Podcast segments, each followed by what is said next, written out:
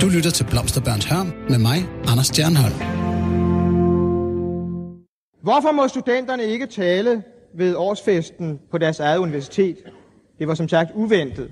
Det var ikke kommet igennem der, som vi ikke selv havde taget på en ganske uventet måde. Hvorfor er der til denne årsfest kun inviteret folk fra samfundets højeste klasser? Det er fordi det i øjeblikket er denne overklasse, der bestemmer alt på universitetet.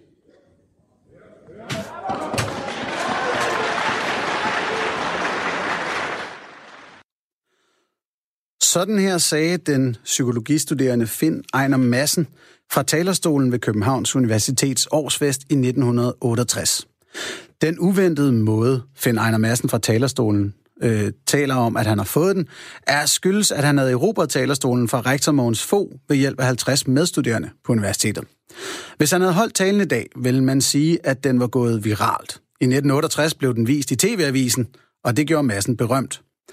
Finn Ejner talte mod overklassens universitet, og han talte for demokratisering af uddannelserne og solidaritet med arbejdsklassen. Arbejderklassen. I dag er han død, og de fleste af hans medstuderende har nået pensionsalderen.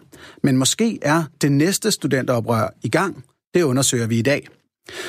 Mit navn er Anders Stjernholm, og velkommen til Blomsterbørns Hør. Et samfundskritisk debatprogram, hvor vi måler og vejer hippietidens idéer, for at finde de af dem, vi fortsat kan bruge i dag og i fremtiden, til at gøre vores verden fredeligere, kærligere og federe. Jeg vender de her forskellige idéer med mennesker, der var der dengang, og nutidige eksponenter for de samme strømninger. Og i dag skal vi diskutere, altså, diskutere studenteroprør og studentermagt. Der er nemlig klare paralleller fra studenteroprøret i 1968 og til den blokade, der fandt afsted på Københavns Universitet fra slutningen af oktober og indtil i går. Blokaden blev startet af HUM-rådet, der er studenterorganisationen for det humanistiske fakultet på Københavns Universitet. Og de demonstrerede imod en ny målplan for 2020, hvor flere fag kunne blive sammenlagt. Undervejs i blokaden indtog de vrede studerende også talerstolen til KU's årsfest, nøjagtigt ligesom Finn Ejner Madsen gjorde i 68. Den vrede tale blev denne gang leveret af religionsvidenskabsstuderende Harald Toksvær, som vi kommer til at høre lidt fra senere i programmet her. Blokaden er nu ophævet. De studerende fik deres vilje i går eftermiddags, hvor en presset dekan satte sin underskrift på et aftalepapir. Samtidig har vi fået en finanslov, der gør op med flere års besparelser på uddannelsesområdet og blandt andet fjerner uddannelsesloftet. Men betyder det, at der dermed er sat en stopper for de studerendes aktivistiske udskejelser? Kan vi forvente artige unge mennesker i auditorierne fra nu af? Og hvorfor er stemningen over hovedpresset helt herud? Det kigger vi på i dag i Blomsterbørns Hørm. Du lytter til Blomsterbørns Hørm med mig, Anders Stjernholm. Og til at diskutere sagen har jeg i dag besøg af to gæster. Den ene er Sanna Marhin Dost, du er studerende på Aarhus Universitet og bestyrelsesmedlem i Oxfam IBIS, og så er du tidligere forkvinde for Danske Studerendes Fællesråd. Velkommen til. Tak skal du have. Og Sanna sidder med os over i øh, Aarhus. Her i studiet i København, der har jeg Christian Nissen med mig. Christian Nissen var formand for Studenterrådet på Københavns Universitet i 1968, og var i salen, da Finn Ejner Madsen holdt den berømte tale. Du har tidligere arbejdet i ministerier på Nationalmuseet, Rigshospitalet og så er du nok mest kendt for at have været generaldirektør i DR fra 1994 til 2004, og siden der har du så arbejdet som selvstændig rådgiver. Også velkommen til. Nej, tak. Men jeg, men jeg den der, øh, undskyld, jeg skal lige have din mikrofon op her. Ja, du siger, du var ikke i salen. Jeg var ikke i salen, det kan jeg vende tilbage til senere. Åh, oh, jamen det er godt, og lad os få slået ned på fake news med det samme, når jeg siger sådan noget der, så skal jeg sige endelig til. Og du, kære lytter, er også inviteret med til dagens debat. Du kan deltage per sms til 1424. Skriv R4 efterfuldt af et mellemrum, og så din kommentar eller dit spørgsmål. Og vi kan jo starte med et, et simpelt, men muligvis meget svært spørgsmål. Et kig i krystalkuglen fra jer alle sammen. Øh, er studenteroprøret slut for den her gang? Hvad siger du, Sanna? Nej, det synes jeg absolut ikke. Jeg synes netop alle de øh, begivenheder, som vi har været vidne til de sidste øh, par uger, men, men i virkeligheden de sidste mange år, øh, vidner der om, at der er, øh, at der er gejst og der er kampvilje. Øh, det er der så mange, der har været travle med at tale ned i mange år, men, øh, men det skal jo ikke betyde, at øh, det ikke kommer til at ske, og det ikke kommer til at fortsætte, fordi jeg tror helt afgjort, det kommer til at fortsætte. Alright, hvad siger du, Christian Nissen? Er studenteroprøret slut for den her gang? Det kommer an på, hvordan man definerer det. Altså, det kan godt være, der kommer besættelse igen. men jeg tror ikke, der kommer noget lignende, det der skete i 68. Og det var det, vi lige har set nu med den her månedsbesættelse heller ikke. Okay, jamen så lad os øh, spole tiden tilbage til den gang. Du lytter til Radio 4. Fordi Christian, du var der jo, og det er derfor, vi, vi øh, også har inviteret dig med ind. Øhm, du var formand for Studenterrådet, men det er ikke det samme som, at du var en af de, øh, de strækkende og, og, og, og højt råbende. Hvad var egentlig din rolle? Altså, der er ikke så mange, der ved det nu. Men oprøret, altså øh, Finn Ejner Madsen og det, der dengang blev kaldt de tværfaglige aktivister, de gjorde oprør mod professorvældet, men det var i virkeligheden også rettet mod pamperne i studenterrådet. Altså, vi i studenterrådet, vi blev betragtet som øh, øh apparatsniks, en del af systemet. Okay, og var I nogle pamper? Ja, det kan man jo diskutere, hvad er en pamper, men man kan i hvert fald sige, at vi, øh, vores ambitioner om at lave om på systemet, de var ikke store. Altså, da jeg sad i konsistorium, det vel det, der svarer til bestyrelsen i dag på universiteterne, øh, der var det sådan, at alle øh, medlemmerne var professorer. Så var der to repræsentanter, øh, en repræsentant for øh, adjunkter og lektorer, øh, og en repræsentant for studenterne. Så vi var altså to. Vi havde ikke stemmeret, og en gang imellem blev vi bedt om at gå uden for døren, når de voksne i godsøjen skulle tale alvorlige sager. Og så stod der altså sådan en universitetslektor og så kristianist uden for døren og ventede til de kom ud og hentede os igen. Vores ambitioner, vores krav, gik strakt ikke videre end vores fantasi, og det var, at vi ville gerne have stemmeret, og så ville vi gerne have to repræsentanter. Ikke? Altså, det var milevidt fra det, der så blev indført øh, fra studenterådet. Så, så det, var, det var en helt anden situation. Før vi kommer frem til øh, de resultater, der så kom. Ja. Altså, øh, nu sagde du, at du ikke var i salen den dag. Mm-hmm. Øh, det beklager jeg, at vi, at vi troede. Øh, vidste du, hvad der foregik? Ja, og jeg kan sige, at, at studenterådets medlemmer øh, boykottede øh, årsfesten. Og det var, fordi vi ville undgå den lidt pinlige situation. Altså, vi ville ikke sidde nede på tilhørrækkerne i pænt tøj, og så have, at Finder Anna Madsen kom op og ligesom tog al opmærksomheden, og hvor var studenterrådet henne, og derfor sendte jeg et brev til rektor en uges tid før, øh, og sagde, at vi, og så formulerede vi det et eller andet protestagtigt, at vi ville ikke deltage i den der fest, sådan og sådan, sådan fordi det, der var studenterrådets problem, sådan rent organisatorisk, det var, at vi blev rent fuldstændig over enden af oprør. Vi anede ikke, det kom.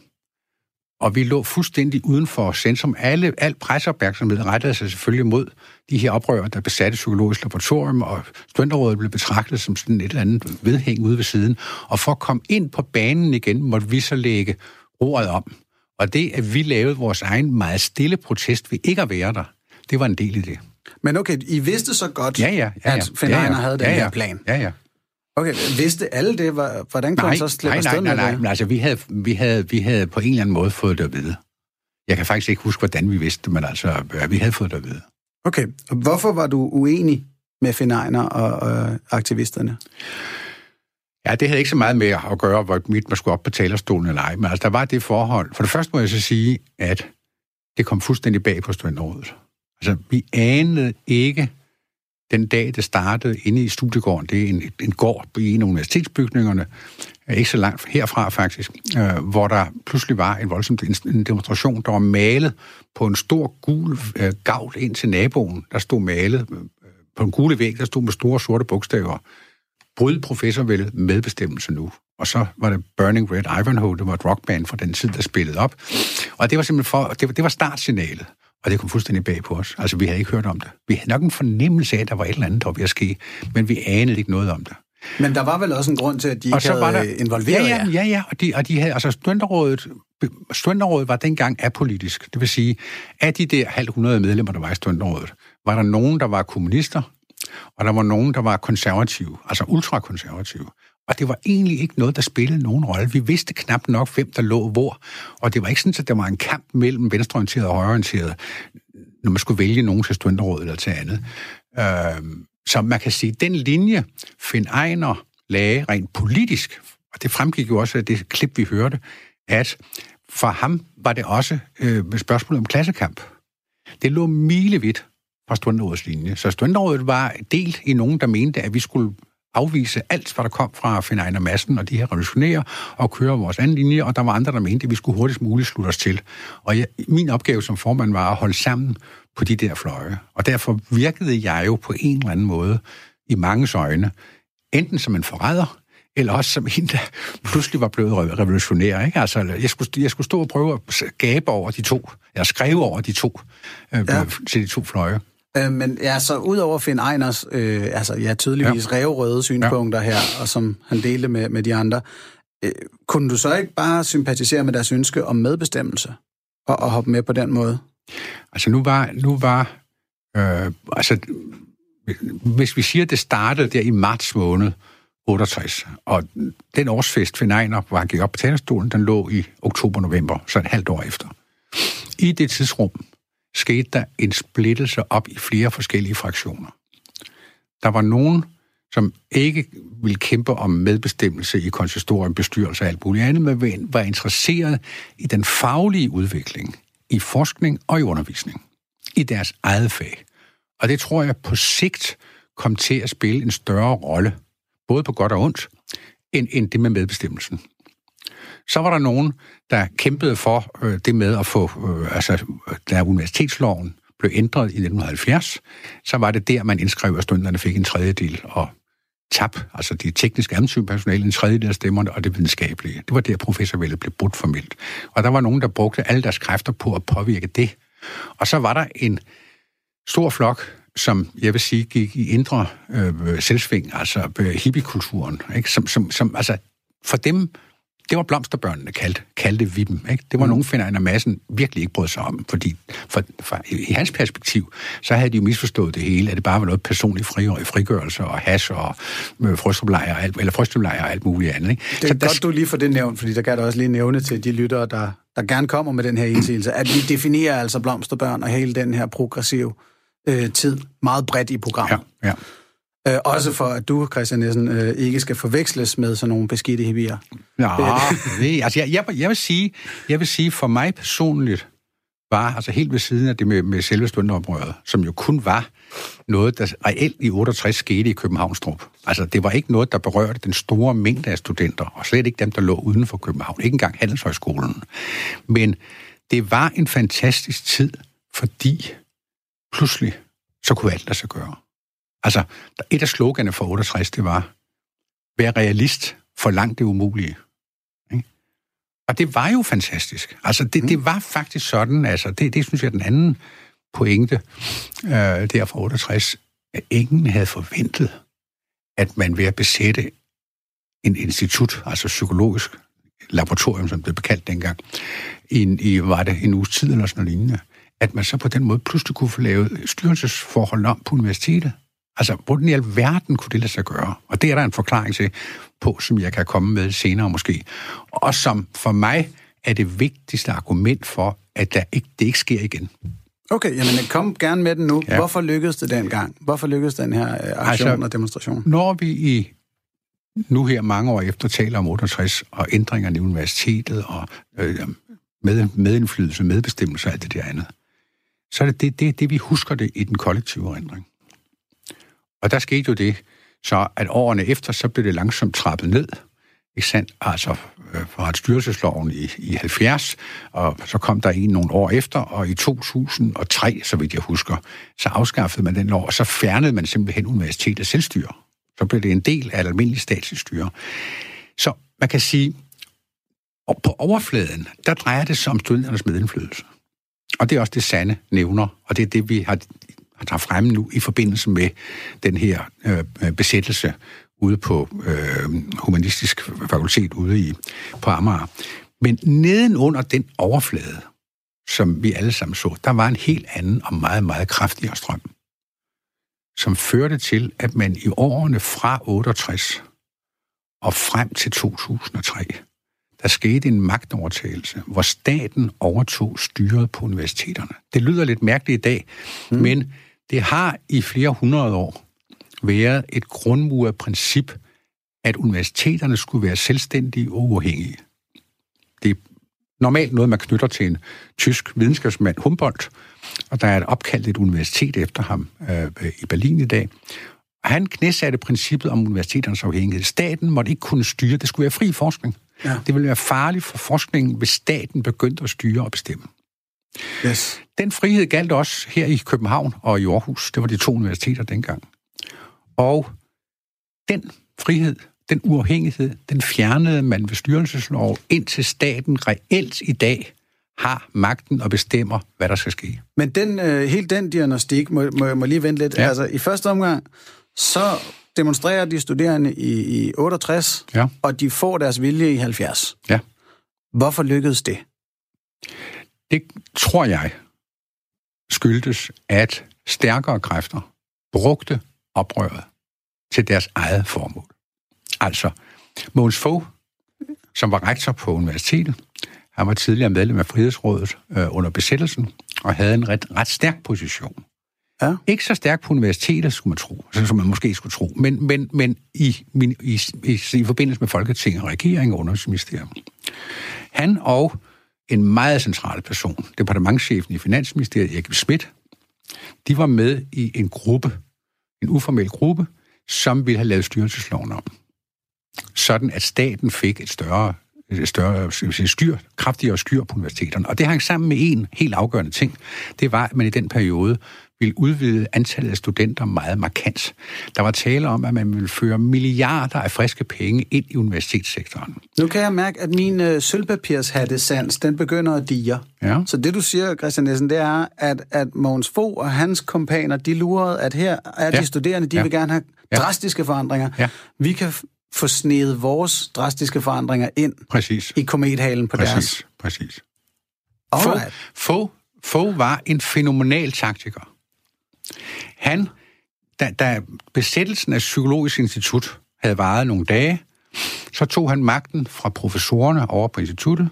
Han satte sig for bordenden ved nogle forhandlinger med de studerende, og de tre professorer kunne få lov at sidde ved siden af og høre på, og så accepterede han deres krav om studienævn med 50 procents indflydelse. Og så blev besættelsen ophævet. Og derefter forkyndte få, at nu skulle man udbrede dette, denne aftale til resten af universitetet. Og jeg kan forsikre dig for, at bølgerne gik højt. Det var sådan, at der blev et oprør mod få, altså i blandt professorerne. Ja. Og det var ret tæt på, at han blev væltet.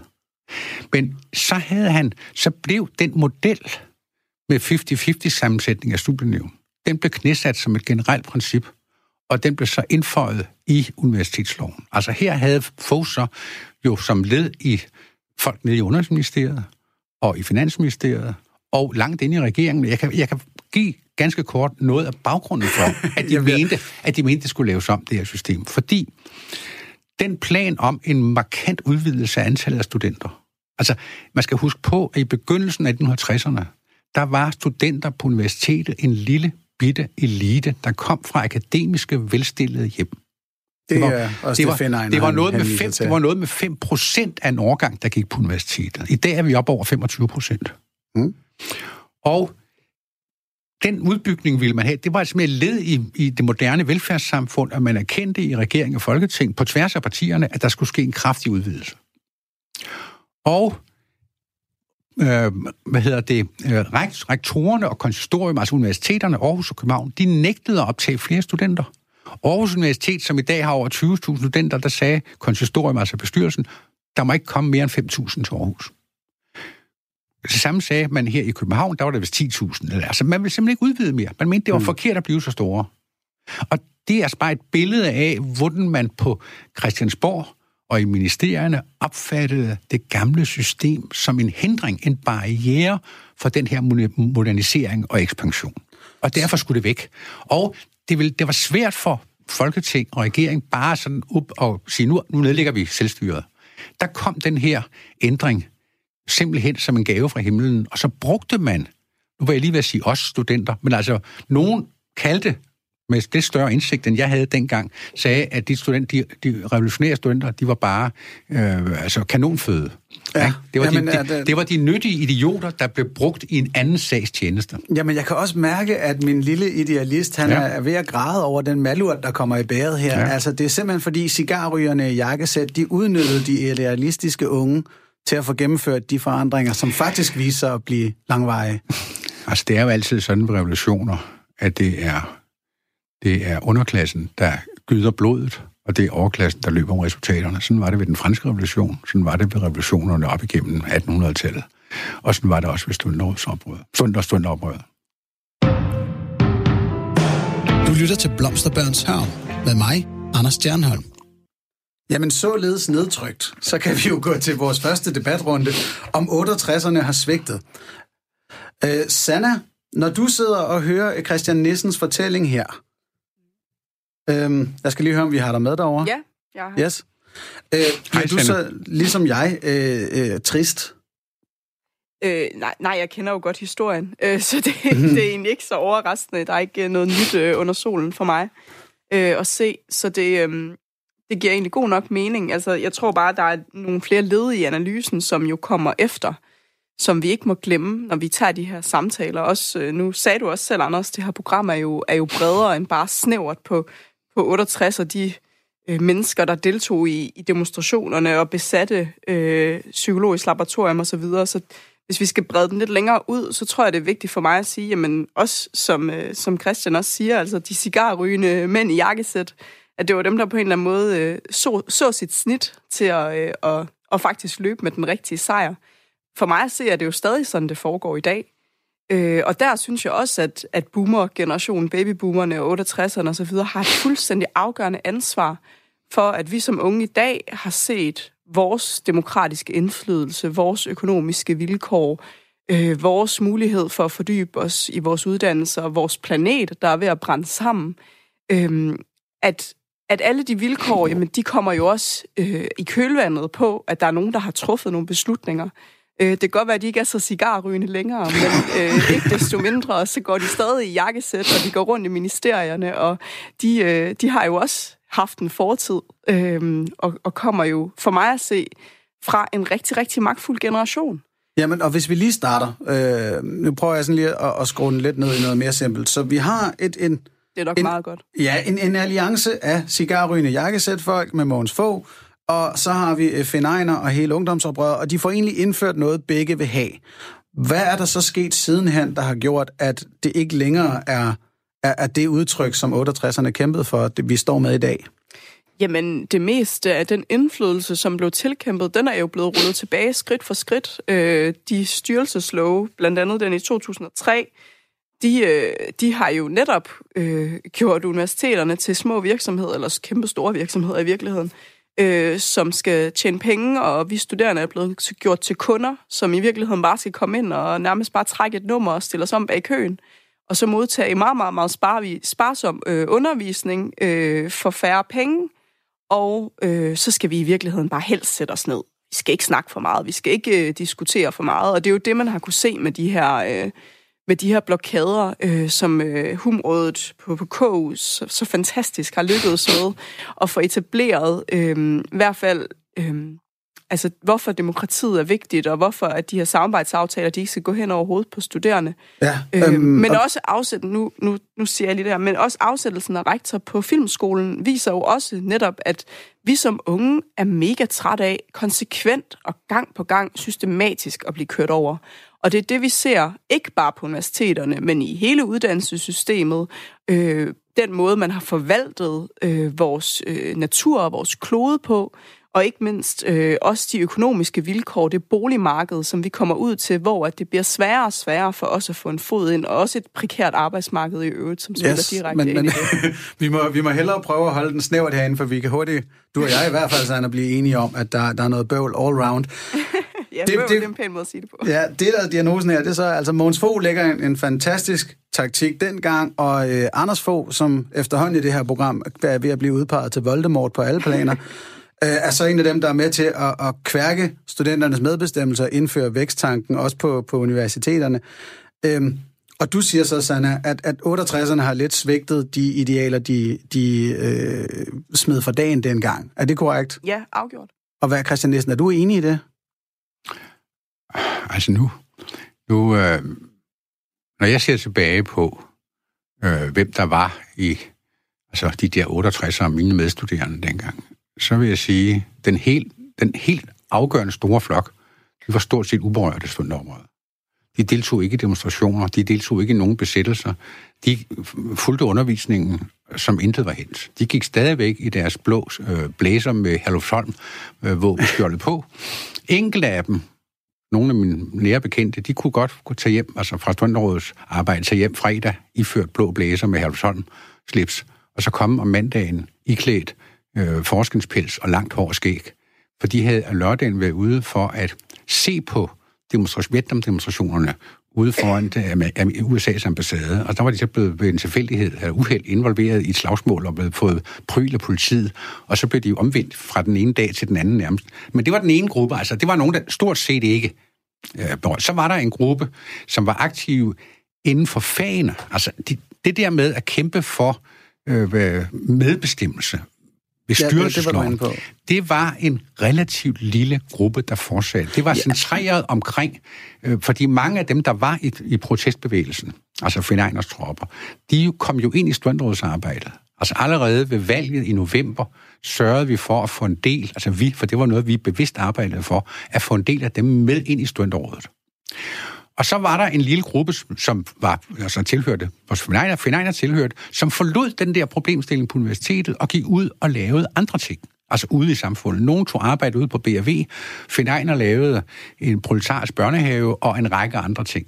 Så altså, jeg vil sige, og når jeg ser på, hvem der nu sidder på flæsket, altså min, af min generation, mm der er meget få af dem, der reelt var aktive i oprøret i 68, og der, var meget, der er meget få af dem, der overhovedet løftede en hånd, som i dag, eller inden for de sidste 10 år, har siddet på topposter. Altså, jeg er i virkeligheden et meget typisk eksempel på en, der har siddet på, på, på vigtige poster, men jeg var ikke stående oprører.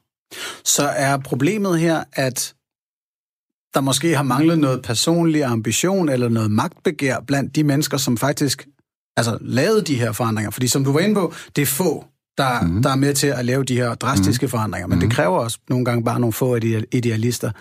Men de glemmer så eller fravælger egentlige magtpositioner, hvor de kan sørge for, at de her forandringer forbliver. Er, er det der, den er gal? Altså, jeg vil sige, når man ser hen over, øh, det, det er lidt nok at finde personer, som studerede på Københavns Universitet i 68, og som i årene efter steg op i hierarkiet i centraladministration af virksomheder osv. Ikke? Men det er en forkert, altså det er en forkert slutning at sige, at de burde, man skulle forvente, at de idealer, de kæmpede for i 68, at de stadig levede videre, for de har aldrig haft de idealer. Altså, jeg vil sige, de var ligesom jeg, nogen, der fulgte med. Hmm. Dem, der rigtig kæmpede, dem, der havde idealerne, de forlod universitetet, de forlod den kamp og gik ud og kæmpede et andet sted. Nogle tog til Afrika, nogle gjorde andre ting, øh, hvor de fulgte deres idealer. Jeg vil sige, altså nu slår jeg alle over en kamp og siger, jeg og de andre medløbere, ja. vi var ikke committed af et eller andet. Altså, jeg kan godt sige helt ærligt her, den kamp, jeg kæmpede, det var for, for, for at få Sønderrådet med helt ind på banen igen. Det var taktik. Det var, det var sygekasse-taktik. Altså, det var rent organisatorisk egoisme. Vi, det var min opgave, at, at Stunderrådet skulle overleve og være en stærk faktor i universitetspolitikken, og det lykkedes. Men egentlig havde jeg ikke væsentlige andre idealer, og jeg vil våge den påstand, der er meget få af dem, som dengang var med, som set sådan i den store universitetspolitiske sammenhæng, havde højtstående de var interesseret i at få deres studier lavet om, altså deres, deres mm. fag, og det, det vil jeg gerne vende tilbage til senere. Så, så er, det, er det de efterfølgende generationer af studerende, der, der har skylden for, at det her medbestemmelse forsvandt lige så stille? Jamen altså, i, i virkeligheden er det jo ikke forsvundet. Altså, okay. ønske, det, medbestemmelsen er forsvundet. Ja. Men, men, men det er stærkere kræfter, der, der, har, der har gjort det. Men, men jeg mener, det er en af de ulykkelige ting, hvis jeg skal være kritisk, det er, at de studerende i den grad har fokuseret på det med den formelle medbestemmelse. Hvor mange har vi, sidder vi i et paritetisk sammensat studienævn? Har vi stemmeret? Har vi osv. osv. osv. Den kamp er tabt, tror jeg. Oj, det er en, en nedtrykkende... Og imens har man, imens, jeg har jo været, jeg har jo været øh, jeg blev senere blev universitetslærer, ikke? altså i de der år, fra 72 op til 76 eller 77. Og så har jeg været formand for Roskilde Universitetsbestyrelse i, i en 6-7 år også. Ja. Og der har jeg undret, og så har jeg fem børn, der alle har taget universitetseksamen og har været skide sure, mens de læste over, at, at det ikke er dårlig undervisning, at det ikke har fungeret. Og jeg har undret mig i alle disse år over, at de studerende accepterede det. Jeg synes, der er forhold på universiteterne, som er fuldstændig uacceptable. Og som vi ikke ville have accepteret i min tid. Ikke noget stort politisk om med, medbestemmelse, men nogle konkrete ting.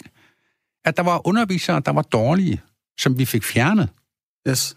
Og nu, nu må vi heller lige sende den over ja. til dig, Sanna, fordi jeg kan forestille mig, at du er enig og uenig i flere af de ting, der er blevet sagt. Du får selv lov til at vælge dit nedslag. Ja, tak skal du have. øh, jeg, synes, jeg synes faktisk, at, at vi bliver nødt til også at brede den lidt ud her, fordi nu, Christian, du nævner øh, medløberne.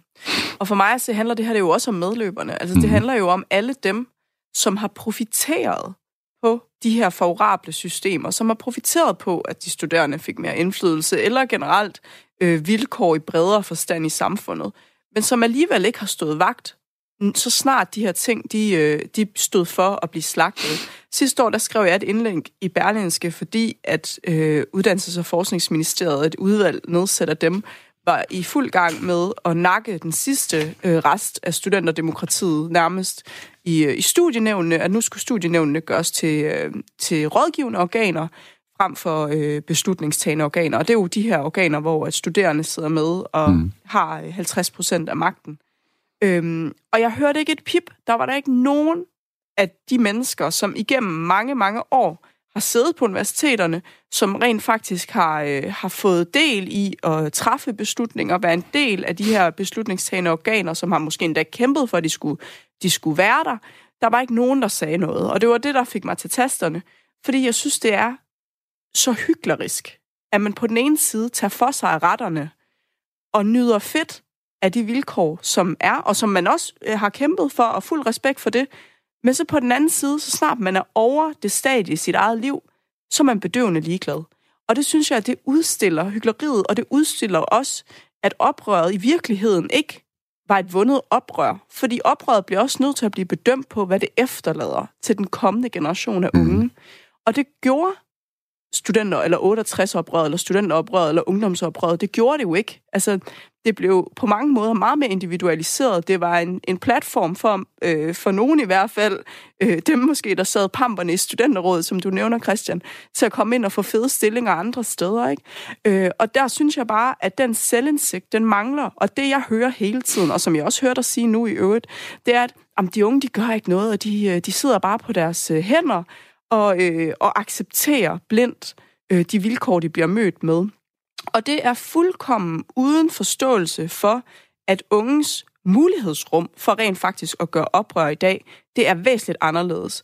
Altså hvis man ser på de øh, uddannelsespolitiske reformer, der har været de senere år, blandt andet fremdriftsreformen som det største magtværk øh, i nyere tid i forhold til at skulle skynde studerende igennem deres uddannelser, øh, det var jo med til at dræbe det mulighedsrum for rent faktisk at have fordybelsestid til at gøre andet end bare at studere, men også at gå ud og gøre ting. Ikke? Øhm, og det er der ikke nogen 68'er, der forholder sig til. De siger bare, at de unge er dogne i dag, og de, øh, de gør ikke noget. Og, og så når vi så gør noget, så er det heller ikke radikalt nok. Vi var meget mere radikale, og det ene og det andet og det tredje. Og, og jeg, jeg er så træt af at høre den der fortælling omkring ungdommen. Der har aldrig været så mange unge på gaderne i verden, som der er nu i forhold til klimakamp, fordi at vores klode er blevet misbrugt her må jeg lige øh, stoppe dig en gang, Sanna. Vi, vi er nødt til at holde den på uddannelse. ja, nej, men, men prøv at, det, det er simpelthen... Jeg forstår godt, at du gerne vil holde den på uddannelse. Det skal vi også. Det er ikke så meget det. Men det hele hænger jo sammen. Man men jeg tror, jeg tror Sanja, altså jeg, jeg har den, din kronik her liggende foran mig, så jeg har læst den ordentligt to gange. Det var dejligt. Ja, men jeg tror, at din diagnose øh, er en lille smule skæv, når du siger, at, at alle de 68'ere, som nød godt af oprørets frugter, at de burde om man så må sige, øh, have en forståelse for, at nu skulle tingene gøres på en anden måde også i dag. Og de har medansvaret, fordi der er sket en række ting, som er tilbageskridt, i, og det er jeg helt enig med dig i. Men de oplevede ikke, at de heller ikke, mens de læste, fik frugterne. Altså, der var nogen, der kom ind og sidde, altså stunderådsfolk øh, i de enkelte fag, der kom ind og sidde i studienævnet. Jeg kom ind i studienævnet på statskundskab, men på den forkerte side af bordet, for der var jeg blevet lærer. Og men, men for, de, for, den meget, for den helt afgørende store, helt, helt overvældende del af studenterne, overvejende del af studenterne dengang, der blev, der blev det med studienævnene ikke opfattet som en kæmpe fordel. De, de var uberørte af det. Det var ovenikøbet dengang nu sådan, at, at nogle gange var det svært at få folk til at stille op til studienævnsvalg. Men, men lige mere end at ja. se, se på de enkelte, hvor i hedehule skal vi lægge skylden for, at det her er gået galt? Jamen, Hvis Sanna vil lægge den hos 68, ja. hvor vil du lægge den, Christian? Ja, ja altså, jeg, jeg mener... hos boomerne også, begge Nej, jeg mener, det der med skyld, det er smart. Altså, der er nogen, der har svigtet. Jeg vil sige, i mit perspektiv, er grunden til, at man har afskaffet universiteternes selvstændighed, og det synes jeg er langt, langt alvorligere, end at man nedlægger studienævnene. Det er langt alvorligere. Grunden til, at man har gjort det, det kan forstås med en politisk administrativ et politisk administrativ rationale. Hvis man, som man gjorde, investerede milliarder i flere studiepladser, studentertallet blev løftet, altså mange dobblet. Penge til forskning blev mange dobblet.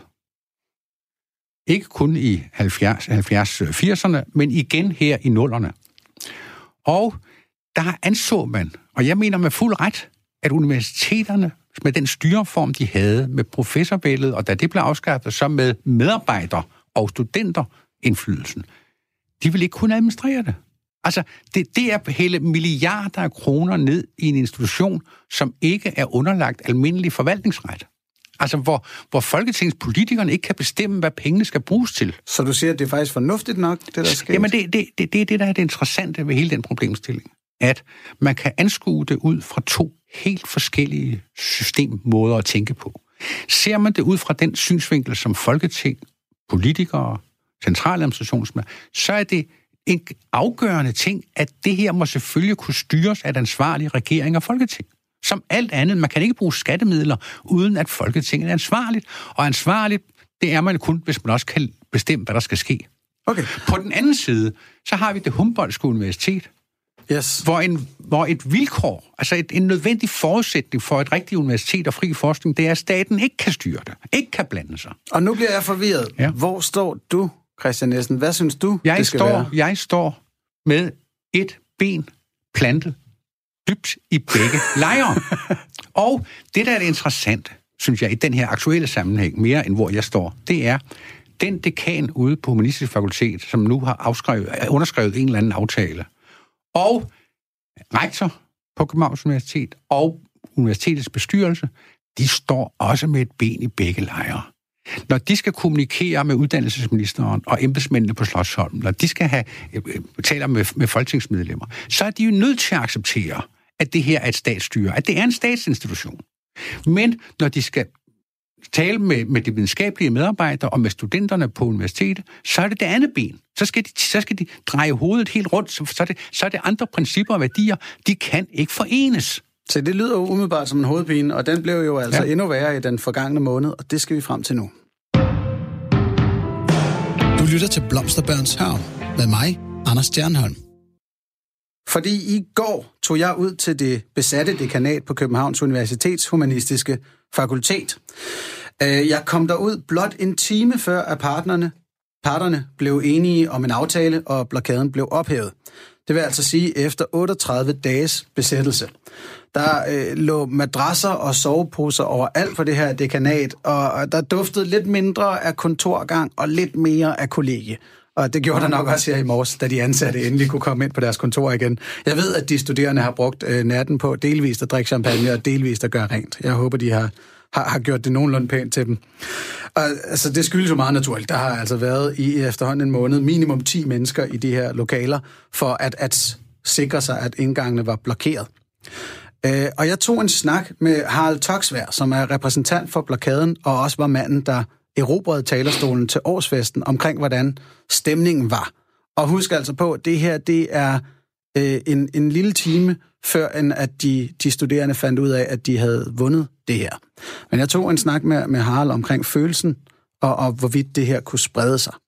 Den følelse, I har lige nu, mm-hmm. efter en måneds blokader, af stadig ikke rigtig at blive hørt osv., er det en følelse, I kan se, at, at andre studerende på andre fakulteter og andre uddannelsesinstitutioner også har? Helt klart. Altså, øh, det er ret vigtigt at nævne, at problemerne alle steder selvfølgelig ikke er de samme. Øh, men vi kan se for det første på de mere end 80 støtteerklæringer, vi har fået, blandt andet fra en hel masse fagråd og studenterorganisationer rundt omkring i landet, øh, at der er den her følelse. Vi kan også se det på øh, Aalborg Universitet lige nu, hvor tysk og spansk bliver lukket øh, af fuldstændig vanvittige grunde, øh, og hvor de studerende ligesom kæmper en kamp øh, for at, at få deres fag bevaret.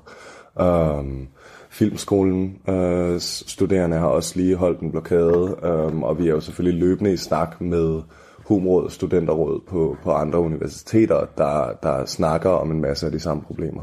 Snakker de om en masse af de samme greb? Og skal jeg lave deres egne blokader og strækker? Uh, det er der absolut stemning for uh, adskillige steder, ja. Uh. Ser du en, en stor chance, skorstræk risiko for, at det her kan sprede sig? Det håber jeg. Um, jeg har ikke, uh, altså, det er meget, meget svært at sige på gældende tidspunkt. Um, det er jo sådan noget, der tager i sig selv, og så lige pludselig um, ruller snebolden, ikke? Um, men Hvad kan ja, få det til at eskalere? Altså, jeg tror i rigtig høj grad, denne her situation kan, kan, kan stå som en enorm inspiration for en masse studerende, og også altså sådan, når folk og studerende derude ligesom ser den måde, vi bliver, bliver knægtet på og angrebet af vores egen ledelse. Um, men det eneste, der virkelig skal være til stede, er jo viljen uh, og freden. Det sagde altså Harald Toksvær, repræsentant for de blokerende studerende ude på KUA, og jeg håber, ham og de andre de kan få sig en, en rolig weekend nu og få indhentet noget søvn. Sanna, Harald taler om den her vrede, øh, som måske kan få andre til også at rejse sig i, i oprør. Håber du ligesom ham på, at det sker? Øh, Ja, det gør jeg da helt sikkert. Altså, der, er, der, der er sket rigtig, rigtig meget skidt på uddannelsesområdet i, i mange år efterhånden. Øh, og der har været så mange demonstrationer, der har været så mange mennesker på gaden imod de her ting. Forleden dag kom der en finanslov, som endelig afskaffer uddannelsesloftet. Jeg var selv med til at stille øh, Danmarks historiens første borgerforslag imod det, og holdt mange demonstrationer og aktioner imod det. Øh, og endelig kan man se, at de den vedvarende indsats, den har, har gjort en kæmpe stor forskel. Så øh, frustrationerne, de er derude. Det er helt, helt entydigt.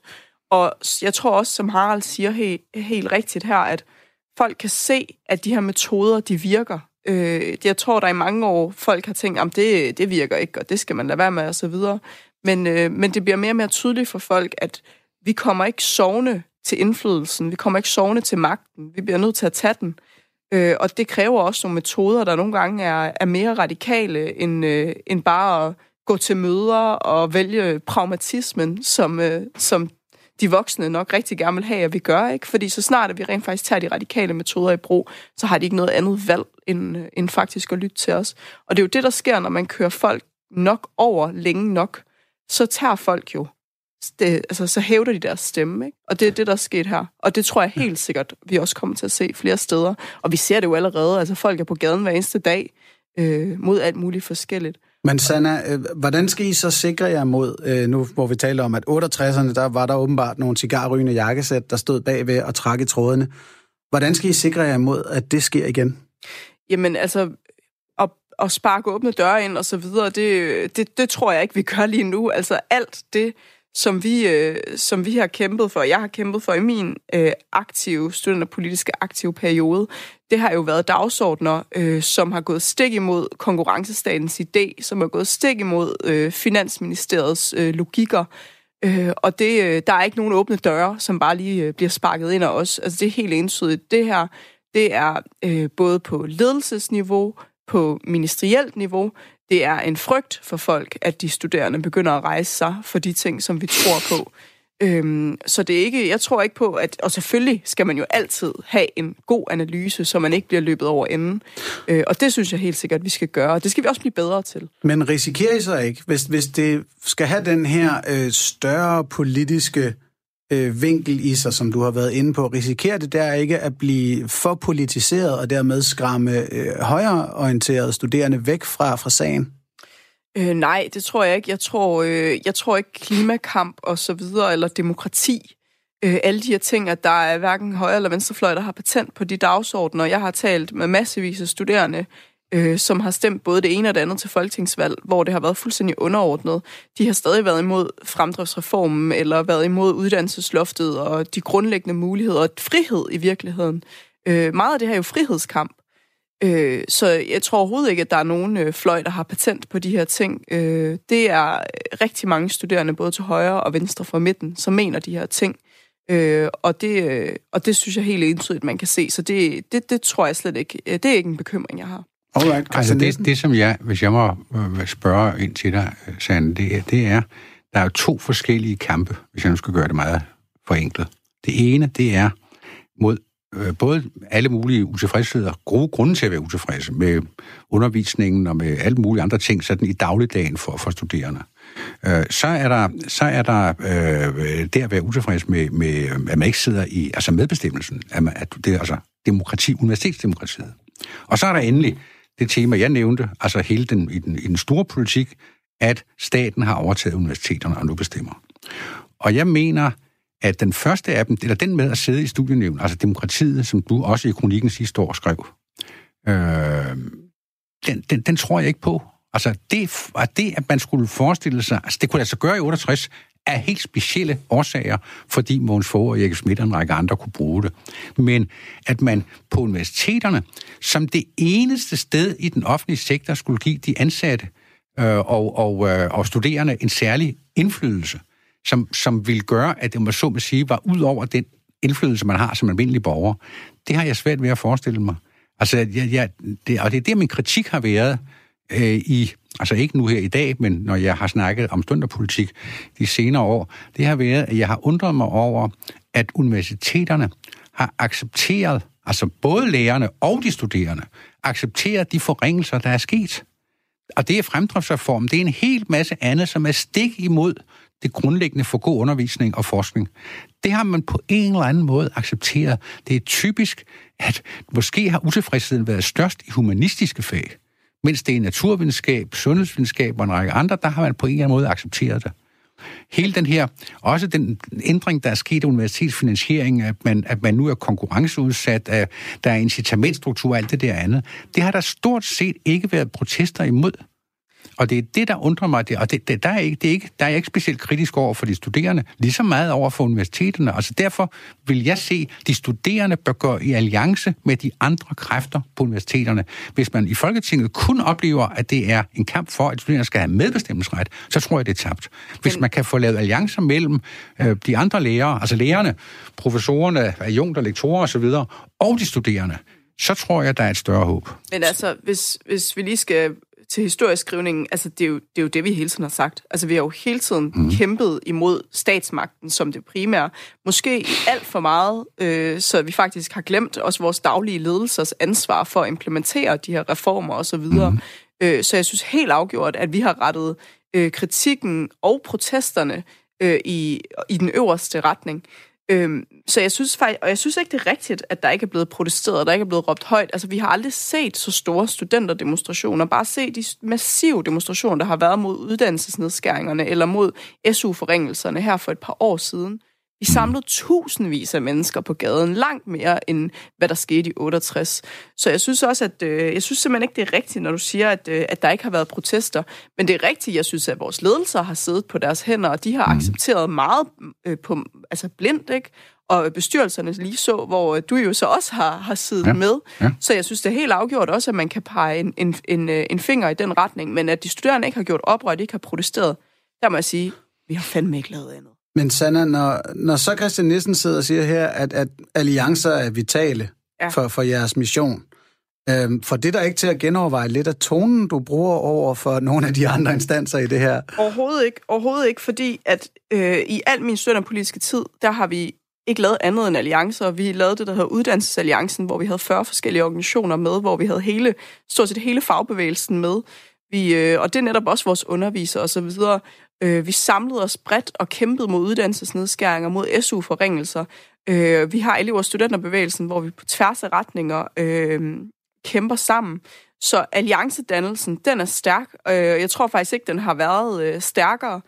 Øh, og det er jeg helt med på, det skal vi gøre. Men på den anden side, så synes jeg også, at vi som unge, øh, hvis øh, for, øh, vilkår bliver forringet, vi bliver nødt til også at, øh, at have en samlet analyse, hvor vi rent faktisk også peger pilen i retning mod de eliter, som systematisk har forringet vores vilkår. Øh, og der er det selvfølgelig ikke entydigt kun øh, en, lands, øh, en snæver gruppe af folk, der gik på gaden i 68. Det ved jeg da udmærket godt. Nu, nu har jeg jo også prøvet at brede den lidt mere ud og faktisk tale om, mm-hmm. at der er, øh, at vi bliver nødt til også at kigge på den generationskamp. Og det er, at vi er en lille år, vi er små øh, generationer nu, vi er små årgange, øh, og der er der altså bare nogle store årgange, som også har trumlet os, og som netop, som du også selv siger, Christian, at, øh, jamen, øh, at, at så kunne man på en eller anden måde ikke administrere det demokrati, man fik, Øh, men det kunne man jo så godt, da man selv havde det. Det kunne man så bare ikke efterfølgende. Ikke? Og, det, og det er den anke, jeg har. Og det er det, vi bliver nødt til, også som generation, også at rette os imod. Fordi selvfølgelig skal vi lave alliancer og så videre. Det er jeg helt med på. Men vi bliver også nødt til at huske på, at der også er nogen, og det er ikke bare en eller anden øh, øh, usynlig øh, magt, som har, har ændret vores vilkår, forringet vores muligheder. Det bliver vi nødt til også at forholde os aktivt til. Nu forholder jeg mig så lige kun for, til oprørets chancer her. Øh, Christian Nielsen, du har også arbejdet som lektor i international politik og undervist i spilteori og konflikthåndtering. Det er jo mm. det her måske på en lidt mindre skala, men som du ser den her, det her oprør, hvad er det så, de skal gøre for at lykkes? Hvis, altså, så fremt, at man var på den her humboldt altså, jeg tror ikke, det, tror jeg, det tror jeg ikke kan siges enkelt. Altså, som jeg, siger, Ej, jeg drømmer heller ikke om, at det, du kunne gøre det, det i en det, det, det, man, man, kan, man, kan, man kan tale om det i, om så må sige, for eksempel hvad skal der til, hvis en aktion som besættelse af institut, hvis man skal lykkes med det? Ikke? Altså det kan man sige. Jeg, jeg var jo glædelig overrasket over, at det til synligheden nu er løst. Nu, så vidt jeg ved, er der ikke fundet en løsning. Man har bare besluttet, at nu er man sætte sig ned og snakker om det. Jeg tror ikke, at dekanen øh, på Dominisk Fakultet ude på Amager, at han kan gå ind og love dem, at nu får de studienævn, eller sikre studienævn og alt muligt andet, eller øh, at de får flere det penge. Det har de heldigvis stadig. ja, altså, men, men, men det, det, som jeg tænkte på, mens den her, den her måned, det var, at det var et eksempel. Jeg har selv været ude på præcis de samme situationer, hvor der er en konflikt, hvor omkostningerne for de to konfliktende parter ikke er tilstrækkeligt højt til, at man kan få den sluttet. Altså, noget af det svære, de sværeste konflikter at løse, det er dem, hvor man kan leve videre. Altså, hvor man kan sige, jamen okay, så sidder de på det der, så flytter måske dekanen og hans, øh, hans assistenter og andre over i en anden bygning, og så sidder de studerende der, og det er gået lang tid. Ikke? Altså, psykolo- psykologerne besættes i 68 af Psykologisk Institut, varede, så vidt jeg husker, en uge, knap nok. Her er der altså en måned. Ikke? Så altså, men, men, men jeg, jeg er ikke hverken pessimist eller optimist. Jeg, altså, jeg anser det ikke for realistisk at tro, at man kan bygge en bro hen over den kløft, der er mellem den Humboldtske universitetsuafhængighed på den ene side, som jeg er 100% ja. tilhænger af, og hvad skal vi ja, sige? 100 procent. Du sagde et ben i hver lejr. Ja, ja, ja. ja. Jo, jamen, jeg, jeg, jeg, jeg, jeg, jeg er også 100 procent af den anden, af den, af den anden side. Ja, altså, vel, begge, ja. begge begge rationaler... Du har er, simpelthen en kvantefysisk tilhørsførsforhold til det. Begge, det er fordi, jeg har to øjne, så kan jeg godt se positivt på dem begge to. Den anden er forståelsen for, at universiteterne er en del af en offentlig sektor, underlagt de almindelige principper for finansiering og ansvarlighed og, og, og hvad skal vi sige, styr, statsstyre. Det kan man ikke løse som student. Det kan man knap nok løse som universitetsansat. Og rektorerne og bestyrelserne skal man have stor medfølelse med, for de står som sagt lige præcis på en brændende platform og skal leve op til kravene fra begge sider, og det kan ikke lade sig gøre. Så Sanna, når du hører det her, hvad, hvad er det så, du tænker, planen er fremover? Hvordan sørger I for, at der er nok på spil? Okay, boomer. Ej. jeg håber ikke, det var mig, du Ej, mente det var, der. Det, det var bare for sjov. Hmm. Øhm, det, som jeg tænker, det er, at øh, jeg synes, at vi bliver nødt til... Altså, jeg, jeg ser ikke noget andet valg, end vi bliver nødt til at kæmpe for, for større frihed og styringsfrihed øh, på universiteterne, men i virkeligheden også i hele uddannelsessystemet.